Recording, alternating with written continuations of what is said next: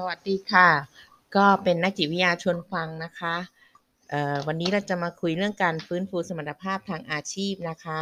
หรือเรียกว่า vocational rehabilitation นะคะ ในหนังสือที่เรียกว่าเป็นแนวทางในการฟื้นฟูสมรรถภาพทางจิตเวชสู่สุขภาวะนะคะ แล้วก็การจ้างงานด้วยนะคะสำหรับบุคลากรสาธารณสุข การฟื้นฟูสมรรถภาพทางอาชีพเนี่ยจะเป็นมีความสำคัญมากนะคะ เพราะจะสนับสนุนให้คนพิการมีคุณภาพชีวิตที่ดีขึ้น สามารถใช้ชีวิตได้อย่างมีศักดิ์ศรี ความเป็นมนุษย์จะเท่าเทียมกับบุคคลในสังคมด้วย แล้วก็การได้รับการสนับสนุนด้านอาชีพจึงเป็นปัจจัยส่งเสริม ที่สำคัญประการหนึ่ง เปรียบดังคำกล่าวที่ว่าค่าของคนอยู่ที่ผลของงานนะคะ โดยในที่นี้ก็จะปูนพื้นฐานให้เห็นภาพของการฟื้นฟู สมรรถภาพทางอาชีพสำหรับคนพิการทางจิตใจหรือพฤติกรรมนะคะ โดยเน้นการจัดบริการตามแนวทาง การคืนสู่สุขภาวะ หรือที่เรียกว่า recovery นะคะ รวมทั้งเคล็ดลับในการเป็นผู้สอนงานสำหรับคนพิการด้วยนะคะ ความหมายของการฟื้นฟู สมรรถภาพทางอาชีพสำหรับคนพิการทางจิตใจนะคะ หรือพฤติกรรมเป็นกระบวนการฟื้นฟูสมรรถภาพ ด้านการฝึกอบรม วิชาชีพให้กับคนพิการทางจิตใจ หรือพฤติกรรมให้มีความรู้ความสามารถ แล้วก็ทักษะในการประกอบอาชีพนะคะ ตามศักยภาพและความต้องการ เพื่อให้คนพิการทางจิตใจหรือพฤติกรรม ได้รับการยอมรับและเข้าสู่ตลาดแรงงาน สามารถรักษางานไว้ได้อย่างต่อเนื่อง สร้างรายได้เลี้ยงตัวเองและครอบครัวได้แนวคิดนะคะในการฟื้นฟูสมรรถภาพทางอาชีพสำหรับ คนพิการทางจิตใจหรือพฤติกรรมนะคะ การฟื้นฟูเนี่ยจะเริ่มต้นด้วยแนวคิดในการฟื้นฟูสมรรถภาพคนพิการ โดยเล็งเห็นว่าคนพิการเนี่ยเป็นทรัพยากรที่มีคุณค่าทางสังคม และก็เป็นส่วนหนึ่งของสังคมที่ควรจะได้รับการพัฒนา ซึ่งการฟื้นฟูสมรรถภาพ ทางอาชีพก็จะเป็นสิ่งที่สำคัญ ที่จะทำให้คนพิการสามารถพึ่งตนเองได้ ตลอดจนมีการดำเนินชีวิตอยู่ในสังคมอย่างมีคุณค่า มีศักดิ์ศรี เช่นบุคคลทั่วไป นับตั้งแต่มีการประกาศใช้พระราชบัญญัติการฟื้นฟูสมรรถภาพ คนพิการเมื่อปี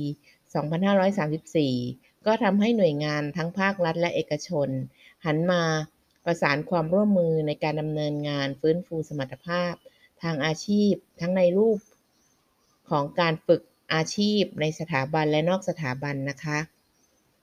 โดยมีเป้าหมายให้คนพิการช่วยเหลือตนเองและครอบครัวได้ โดยไม่ต้องเป็นภาระของผู้อื่นสำหรับคนพิการทางจิตใจ หรือพฤติกรรมนั้นน่ะอาจมีความแตกต่างกันกับการฟื้นฟูสมรรถภาพทางอาชีพสำหรับคนพิการในประเภทอื่น ๆ เนื่องจากร่องรอยของความเจ็บป่วยของ โรคทางจิตเวชเนี่ยอาจก่อให้เกิดทัศนคติในเชิงลบต่อผู้ที่เจ็บป่วยด้วยโรคทางจิตเวชทำให้การฟื้นฟูสมรรถภาพสำหรับคนพิการ ทางจิตใจหรือพฤติกรรมนั้นน่ะจำเป็นต้องมีลักษณะและรูปแบบที่เฉพาะจำเป็นต้องมีบุคคล ผู้ให้การสนับสนุนและการช่วยเหลือ ซึ่งรวมถึง บุคคลในสถาน สถานประกอบการนะคะ เพื่อให้คนพิการมีโอกาสในการเข้าถึงแหล่งงาน มีความสามารถในการประกอบอาชีพ อย่างอิสระได้เช่นเดียวกันกับบุคคลทั่วไป แล้วก็สามารถรักษางานที่พวกเขาทำไว้ได้นะคะรูปรูปแบบของการฟื้นฟูสมรรถภาพทางอาชีพสำหรับคนพิการทางจิตใจ หรือพฤติกรรมนะคะ การฟื้นฟูสมรรถภาพ ทางอาชีพสำหรับคนพิการทางจิตใจ หรือพฤติกรรมเนี่ยก็จะประกอบไปด้วยรูปแบบที่สำคัญ 3 ส่วนได้แก่ โรงงานในอารักนะคะ หรือ Shelter Worker Workshop นะคะ ก็คือการจัดให้มีการบริการฝึกอาชีพ และจัดหางานให้ผู้พิการ ซึ่งดำเนินงานโดยหน่วยงานของรัฐและหน่วยงานของภาคเอกชนนะคะ รวมทั้งองค์กรของคนพิการเอง ซึ่งบริการด้านอาชีพของหน่วยงานดังกล่าว ก็จะมีรูปแบบต่างๆกันไปนะคะ ศูนย์ฝึกอาชีพคนพิการนั้นน่ะถือเป็นกระบวนการในลำดับแรก ๆ ที่สำคัญของกระบวนการฟื้นฟูสมรรถภาพทางอาชีพนะคะสำหรับคนพิการทางจิตใจหรือพฤติกรรมนะคะ เพราะคนพิการทางจิตใจนั้นจำเป็นต้องได้รับการ ทักษะที่จำเป็นก่อนที่จะกลับเข้าสู่สังคมนะคะ ตัวอย่างของโรงงานในอารักษ์ที่จัดตั้งโดยโรงพยาบาลจิตเวชต่างๆ ได้แก่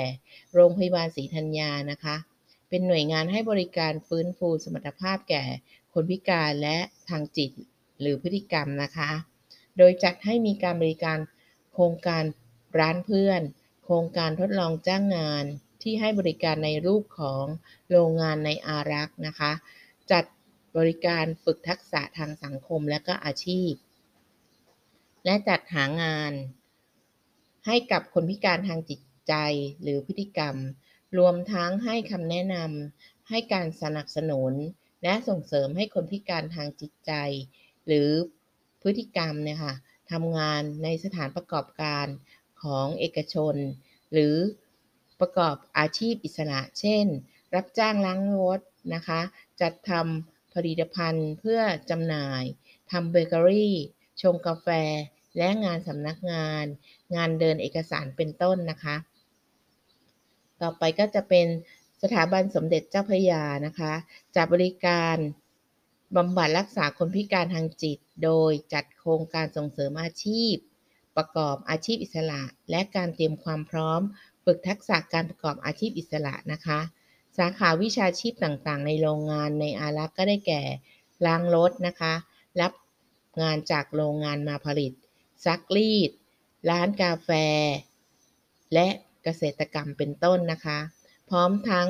ให้การแนะนำเพื่อเข้ารับการฝึกอบรมวิชาชีพ ให้คำปรึกษาในการประกอบอาชีพ จัดหางาน และติดตามผลการประกอบอาชีพ โรงพยาบาลจิตเวชขอนแก่นนะคะ ได้มีการจัดตั้งการศูนย์ฟื้นฟู สุขภาวะดอนดู ที่เน้นการให้บริการฟื้นฟูสมรรถภาพ ในโรงพยาบาล เป็นกิจกรรม ในการฟื้นฟูสมรรถภาพด้วยเกษตรกรรมบำบัด และก็ส่งเสริม ทักษะการขาย เกษตรปลอดสารพิษให้กับชุมชนบริเวณที่ใกล้เคียงนะคะ ต่อไปโรงพยาบาลสวนปรุง ก็มีการจัดตั้งศูนย์พักฟื้นสมรรถภาพ ผู้ป่วยห้วยดินดำส่งเสริมทักษะด้านการเกษตรกรรม สอนให้ผู้ป่วยปลูกเก็บและจำหน่ายดอกมะลินะคะ รวมถึงมีการวางแผนขยายขอบเขตการบริการ โดยจะจัดทำโครงการ ปลูกผักขึ้นในอนาคตด้วย แล้วก็โรงพยาบาลจิตเวชสักแก้วนะคะ ราชนครินก็มีจัดการโครงการจ้างงานโดยประเมิน และพัฒนาทักษะผู้ป่วยเป็นรายบุคคล เพื่อสนับสนุนให้ผู้ป่วยสามารถประกอบอาชีพในชุมชนได้ รวมถึงมีการฝึกทักษะการทำบ้านดินสำหรับเป็นที่อยู่อาศัยให้เป็นอาชีพสำหรับผู้ป่วยด้วย อันนี้ก็จะเป็นโรงงานในอารักษ์นะคะ ก็เป็นส่วนหนึ่งนะคะ ต่อไปการจ้างงานแบบสนับสนุนหรือเรียกว่า support employment นะคะ ก็คือการจัดหางานให้คนพิการทางจิตใจ หรือพฤติกรรมที่มีความบกพร่อง สามารถทำงานเพื่อให้มีรายได้โดยการสนับสนุนจากบุคลากร ผู้สอนงาน และคนในสังคมรอบข้าง โดยมีลักษณะที่สำคัญดังนี้นะคะ ช่วยหางานให้ผู้รับบริการตามความสนใจโดยเร็วที่สุด แล้วก็งานส่วนใหญ่ก็จะเป็นงานที่ตลาดแรงงานนะคะที่เป็นอยู่ในตลาดแรงงาน แล้วก็ช่วยผู้รับบริการวางแผนที่เป็นจริงนะคะ ให้การสนับสนุนอย่างเต็มที่จากทีมงานอย่างต่อเนื่อง และไม่จำกัดเวลานะคะ มีงานมีการประสานงาน กันระหว่างทีมงานแล้วก็สถานประกอบการ ไม่ว่าจะเป็นนายจ้างหรือผู้ควบคุมงานนะคะ แล้วก็ใช้วิธี Press and Train นะคะโมเดลก็คือหางานก่อนแล้วก็ฝึกทักษะในสถานการณ์จริง บุคลากรที่ฝึกผู้ป่วยคือ Job Coach นะคะ เราใช้คำว่า Job Coach ในการที่เป็นผู้ฝึกผู้ป่วยหรือผู้ที่ฟื้นจากจิตเวชนะคะ คู่มือเล่มนี้จะเน้นประเด็นการฟื้นฟูสมรรถภาพทางอาชีพสำหรับคนพิการทางจิตใจ หรือพฤติกรรมในลักษณะการจ้างงานแบบสนับสนุนเป็นหลักนะคะ ต่อไปธุรกิจเพื่อสังคม หรือเรียกว่า social enterprise นะคะ คือกิจกรรมที่มีเป้าหมายหลัก เพื่อแก้ไขปัญหาและพัฒนาสังคมและสิ่งแวดล้อม โดยมีพื้นฐานจากความสนใจของเจ้าของธุรกิจ ที่ต้องการสร้างผลตอบแทนทางสังคมและสิ่งแวดล้อมนะคะ ใช้รูปแบบการบริหารจัดการของธุรกิจ และการทำประโยชน์แก่สังคม ร่วมกัน มีการนำนวัตกรรมใหม่ ๆ มาใช้นะคะ เพื่อให้เกิดการเกิดผลการเปลี่ยนแปลงที่ยั่งยืน โดยมีวัตถุประสงค์ที่สำคัญก็คือ สร้างกำไรเพื่อนำมาใช้ประโยชน์ของสังคมนะคะ ไม่มุ่งเน้นกำไรที่สูงสุด และสนับสนุนสิ่งแวดล้อม ธุรกิจเพื่อสังคมในประเทศไทย นั้นนะคะแบ่งออกเป็น 6 6 กลุ่มหลักๆ ตามกลุ่ม และบุคคลและองค์กรที่ก่อตั้งดังนี้นะคะ 1. เครือข่ายองค์กรชุมชน รูปแบบกิจกรรมเพื่อสังคมเป็นแบบวิสาหกิจชุมชนนะคะ ก็ได้แก่การท่องเที่ยวชุมชน สหกรณ์องค์กร การทำงานชุมชน นะคะ ตัวอย่างเช่น กลุ่มออมทรัพย์คลองเปียนะคะ แล้วก็กลุ่ม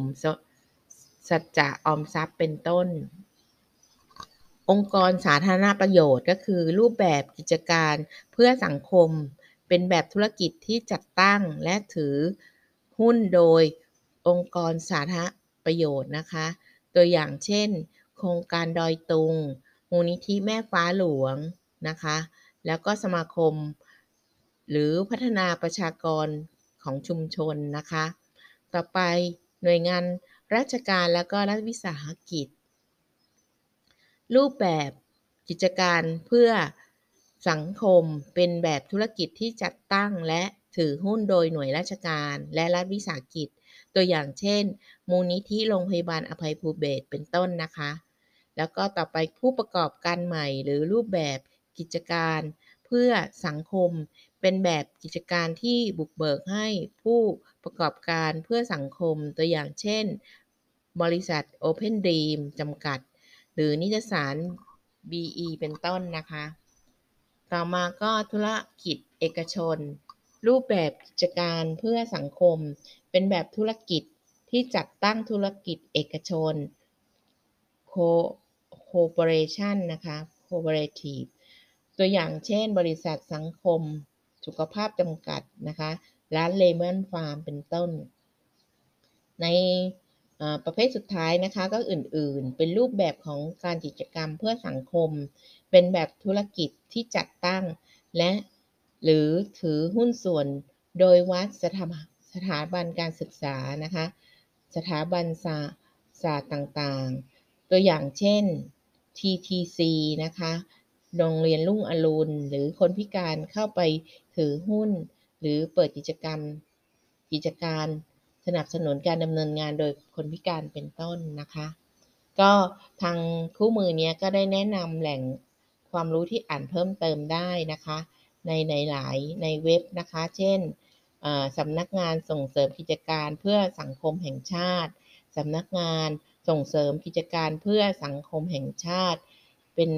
อยู่ในแผนแม่บทนะคะ อันนี้ก็สามารถไปอ่านได้นะคะ ต่อไปแนวทางในการบริการ ฟื้นฟู สมรรถภาพทางอาชีพสำหรับผู้สำหรับคนพิการทางจิตใจนะคะ บุคคลที่สำคัญก็คือจับโค้ดหรือผู้สอนงานนะคะ โดยที่ผู้สอนงานจำเป็นต้องทราบบทบาทของตนเอง รวมถึงมีแนวทางหรือเทคนิคในการสนับสนุนคนพิการ ให้สามารถไปถึงเป้าหมายในการประกอบอาชีพตามที่คนพิการเนี่ยตั้งใจหรือตั้งเป้าหมายเอาไว้นะคะ Job Coach จะเป็นผู้เชี่ยวชาญที่ได้รับการอบรม ในการใช้เทคนิคต่างๆ ที่ช่วยให้คนพิการเรียนรู้ แล้วก็มีการดำเนินงานตามความต้องการของนายจ้างนะคะ โดยเรียนรู้ทักษะที่จำเป็น ในการรับการยอมรับในฐานะเป็นคนงานในที่ทำงาน หรือในชุมชนที่เกี่ยวข้องนะคะ รวมถึงการประเมินผลงานที่เกี่ยวข้องกับการพัฒนางาน การให้คำปรึกษา การสนับสนุนนะคะแล้วก็การฝึกอบรม การท่องเที่ยวและการบริการอื่น ๆ ที่จำเป็น ที่จะทำให้คนพิการเนี่ยรักษางานไว้ให้ได้นะคะ บทบาทของผู้สอนงาน ผู้สอนงานถือเป็นบุคคลสำคัญ ที่ประสานงานระหว่างคนพิการกับนายจ้างในสถานประกอบการ ที่มีหน้าที่ในการสนับสนุนทั้งสองฝ่ายตลอด กระบวนการจ้างงาน โดยมีการดำเนินงานและวิธีการที่สำคัญดังนี้นะคะ Choose Get Keep นะคะก็คือฝึกทักษะเพื่อเลือกงานที่เหมาะสม Choose ก็คือการค้นหา และเลือกคัดเลือกงานที่เหมาะสมกับระดับความสาสามารถของผู้ทำงานนะคะ Get ก็คือการดำเนินงานเพื่อให้ได้งานที่เลือกได้เลือกไว้แล้ว Keep ก็คือทำให้ผู้ทำงานสามารถรักษางานที่ทำไว้ได้นะคะ หรือไม่ก็เป็นเพ a สหรือเทนนะคะเพ a สแล้วก็มีลูกศรไปทางเทนก็คือ เมื่อได้สถานที่ทำงานแล้ว ต้องมีการฝึกทักษะที่หน้างานนะคะ ก็สำหรับการนำเสนอหรือในการพูดคุยครั้งนี้ใน episode นี้นะคะ แล้วก็จะจบลงที่ Job Coach นะคะ เพื่อที่จะสามารถเป็นผู้ฝึกหรือฟื้นฟูสมรรถภาพทางอาชีพสำหรับผู้พิการทางจิตใจและก็พฤติกรรมนะคะ ซึ่งก่อนหน้านั้นเนี่ย เราก็จะต้องให้ ให้ให้ผู้ป่วยของเราเนี่ยรู้ว่ามันมีธุรกิจอะไรบ้างในสังคมนะคะ แล้วก็มีการจ้างแบบไหนบ้างที่จะช่วย support ทำให้บุคลากร หรือผู้ป่วยของเราเนี่ยได้ได้ได้ไปเลือกนะคะ แล้วก็เป็นตั้งเป็นเป้าหมายในรูปแบบของการฟื้นสมรรถภาพทางอาชีพนะคะ เราเจอกันใน episode หน้านะคะ ในเรื่องของ กระบวนการสนับสนุนจากผู้สอนงานนะคะสำหรับวันนี้ขอบคุณมากค่ะ ก็คิดว่าน่าจะเอาไปบอกต่อ แล้วก็เป็นแนวทางในการที่จะไปฟื้นฟูสมรรถภาพทางจิตเวชกับสู่สุขภาวะนะคะ ขอบคุณมากค่ะ